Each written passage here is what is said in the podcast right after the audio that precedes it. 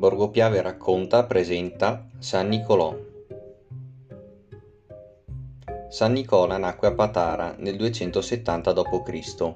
e fu vescovo di Mira nell'odierna Turchia. Originario di una ricca famiglia, ma rimasto presto orfano, venne allevato in un monastero dove a 17 anni divenne prete. Con la dote ereditata dai genitori compì varie opere a favore dei poveri. Tra queste si ricorda un episodio legato a tre fanciulle povere in età da marito, che non avendo la dote non potevano sposarsi.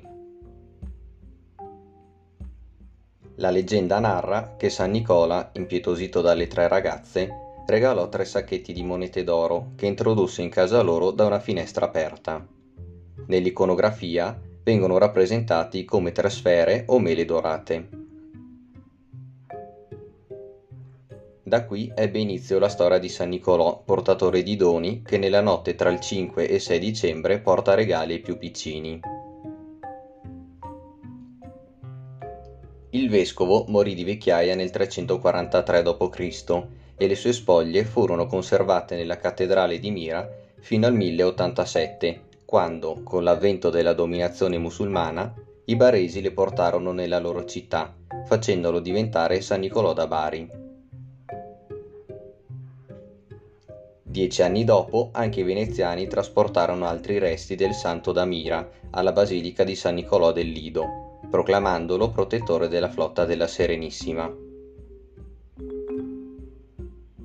In provincia di Belluno, San Nicolò divenne protettore degli zattieri della Piave ed infatti in varie località come Perarolo di Cadore o Borgo Piave a Belluno vi sono vari riferimenti e opere legate a questo vescovo. Ancora oggi quella di San Nicolò è una festività molto sentita a Bari, nel nord del Mar Adriatico e anche nella cultura tirolese.